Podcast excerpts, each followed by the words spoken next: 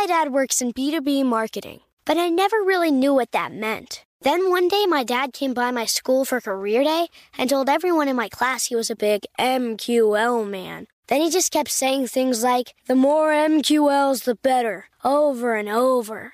My friends still laugh at me to this day. I think it means marketing qualified lead. One thing's for sure I'll be known as the MQL man's kid for the rest of my days. Why couldn't you just be a fireman or a lawyer? Why? You ruined my life, Dad. Not everyone gets B2B, but LinkedIn has the people who do. And with ads on LinkedIn, you'll be able to reach people based on job title, industry, likelihood to buy, and more. Start converting your B2B audience into high quality leads today. We'll even give you a $100 credit on your next ad campaign. Go to linkedin.com slash customer to claim your credit. That's linkedin.com slash customer. Terms and conditions apply. LinkedIn, the place to be, to be. This is your moment, your time to shine, your comeback. You're ready for the next step in your career and you want an education employers respect. So you're not just going back to school, you're coming back with Purdue Global.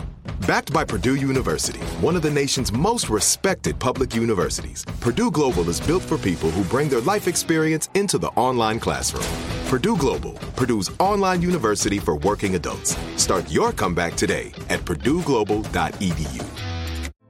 Hey, girlfriends, it's me, Carol Fisher, back with another season of the global number one podcast, The Girlfriends. Last time, we investigated the murder of Gail Katz. This time, we're uncovering the identity of the woman who was buried in Gail's grave for a decade before she disappeared. Join me and the rest of the club as we tell her story. Listen to season two of The Girlfriends, Our Lost Sister on the iHeartRadio app, Apple Podcasts, or wherever you get your podcasts. All right, so we're going to talk about how if your company's older, the better your marketing is. So, most people believe the way you grow a business through marketing is you do SEO, you do social media, you end up doing uh, a lot of branded campaigns, and just over time through paid advertising and all these channels combined, you end up creating a big business. What's funny is we've looked we work with a lot of enterprise businesses eric and a lot of fortune 1000 companies. Do you know where they get majority of their business from eric? If you had to take a guess what chart marketing channel? Enterprise companies? B2b b2c just fortune 1000 sales uh, okay outside of sales but what marketing channel specifically is helping them generate their most revenue brand Yes, and they got the brand from just being in business for a very long time. Their best marketing tends to be a combination of word of mouth, referrals, or people just knowing their brand. And that just happens by being in business for a very, very long time. Everyone believes that you, your marketing needs to be so perfect and amazing if, if you're trying to generate the most sales. That's not true. You need a great product, you need a great service, and the longer you're in business, the better off your marketing is going to do just because more people are going to get to know your brand. Now, don't get me wrong. SEO, paid advertising, email marketing, text message marketing, like all the channels out there, they can help. It's not like they're going to hurt. But what really helps businesses grow, like when we look at a lot of the Fortune 1000 companies we work for, word of mouth marketing, people knowing their brand and referrals is by far literally the number one way most of them generate their revenue and it's yep. consistent. Good economy, bad economy, B2B, B2C, doesn't matter. That typically is their best form of marketing. And that happens by just being in business for not five years, not 10 years. You're talking about 20 plus years.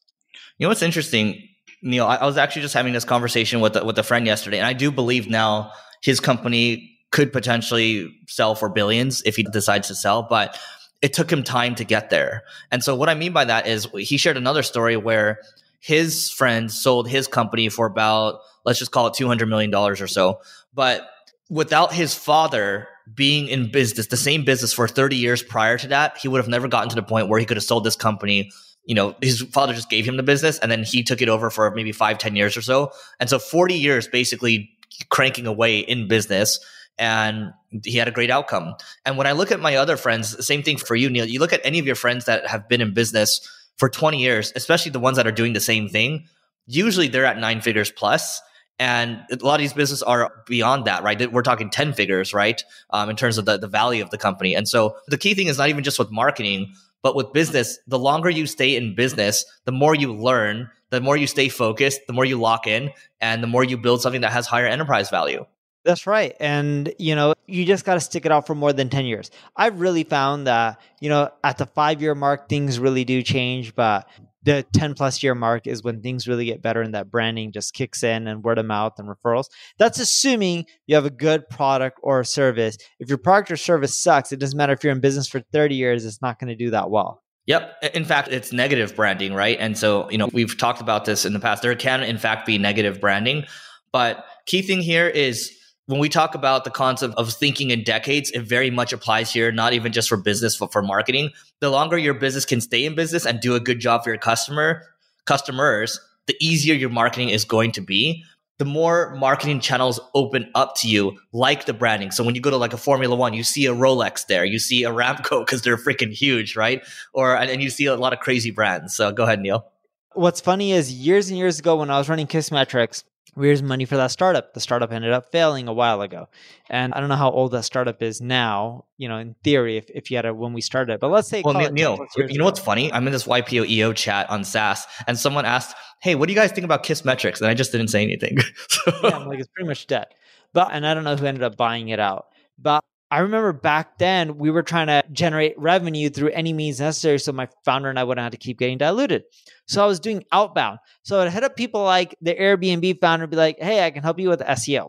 Got a meeting, got a contract. I believe the contract was for $240,000 for the first year, somewhere around there. This is a long time ago. Airbnb wasn't publicly traded, they were really tiny. Do you know how they're generating most their revenue even at that time, a few years into the business? SEO, no? Nope, not SEO. Most of their SEO traffic came from the term Airbnb. Most of their they were oh. doing paid advertising. Paid advertising wasn't responsible for majority of the revenue. It was good product, and their brand just kept getting bigger and bigger. And most of the enterprise companies we look at, yes, marketing, advertising, it all helps them grow. But what really helps these companies grow, which sounds counterintuitive because Eric and I own advertising agencies, is just a creating a great product, a great service, which ideally disrupts the market, and B being in business for a long time. Yep. So that's what it is. It's uh, we don't want to beat a dead horse here. It's the boring stuff. I find that I remember I've tried to do courses in the past where the gist of the course was it's going to take time, and that never does well. Like people want results very quickly. No. Yeah, go they ahead. want it right now. If you tell anyone it's going to take time, they hate it. But it's the truth, and at least that's what I like preaching, and that's what you like preaching. Yeah, well, here's the thing. Like, and I've learned this over the years. Like, focus is big. Like, not only do you have to eat poo poo sometimes, you, your your face has to get rubbed in the poo poo sometimes too, right? So that's one piece of it. Focus is a big piece. Now, I got the two guys up here again. You can't see them, but Warren Buffett and Charlie Munger are back now. And w- investing is very simple. What do you do? You just sit there. Is most people can't sit. It's being patient and it's being focused and it's just thinking very long term. And that's why in their 90s right now, and Charlie Munger is pushing 100, they're just having fun doing what they're doing because business has just become a game for them and they enjoy waking up to play it every day. Well, cool. That's it for this episode. Make sure you rate, review us. We really appreciate you guys listening and tune in next time for Marketing School. Goodbye. Hey, girlfriends, it's me, Carol Fisher, back with another season of the global number one podcast, The Girlfriends. Last time, we investigated the murder of Gail Katz. This time, we're uncovering the identity of the woman who was buried in Gail's grave for a decade before she disappeared. Join me and the rest of the club as we tell her story. Listen to season two of The Girlfriends, Our Lost Sister on the iHeartRadio app, Apple Podcasts, or wherever you get your podcasts. It's brand new, season two. I'm Marissa Thalberg. And I'm Stephen Wolf Bedeta. And we're excited to be back having bigger, bolder, and always real conversations. Straight from the C suite front lines of marketing, media, and more. We have great friends joining from people you may know, like Wilmer Valderrama and Bobby Berk. And people you'll want to know. So grab a coffee or, hey, even an Aperol Spritz and come join us on America's number one podcast network, iHeart. Listen to brand new on the iHeart Radio app, Apple Podcasts, or wherever you get your podcasts. Oh, hi, I'm Rachel Zoe, and my podcast, Climbing in Heels, is back and better than ever. You might know me from the Rachel Zoe Project, or perhaps from my work as a celebrity stylist. And guess what? I'm still just as obsessed with all things fashion, beauty, and business. Climbing in Heels is all about celebrating the stories of extraordinary women, and this season is here to bring you a weekly dose of glamour, inspiration, and fun. Listen to Climbing in Heels every Friday on the iHeartRadio app, Apple Podcasts, or wherever you get your podcasts.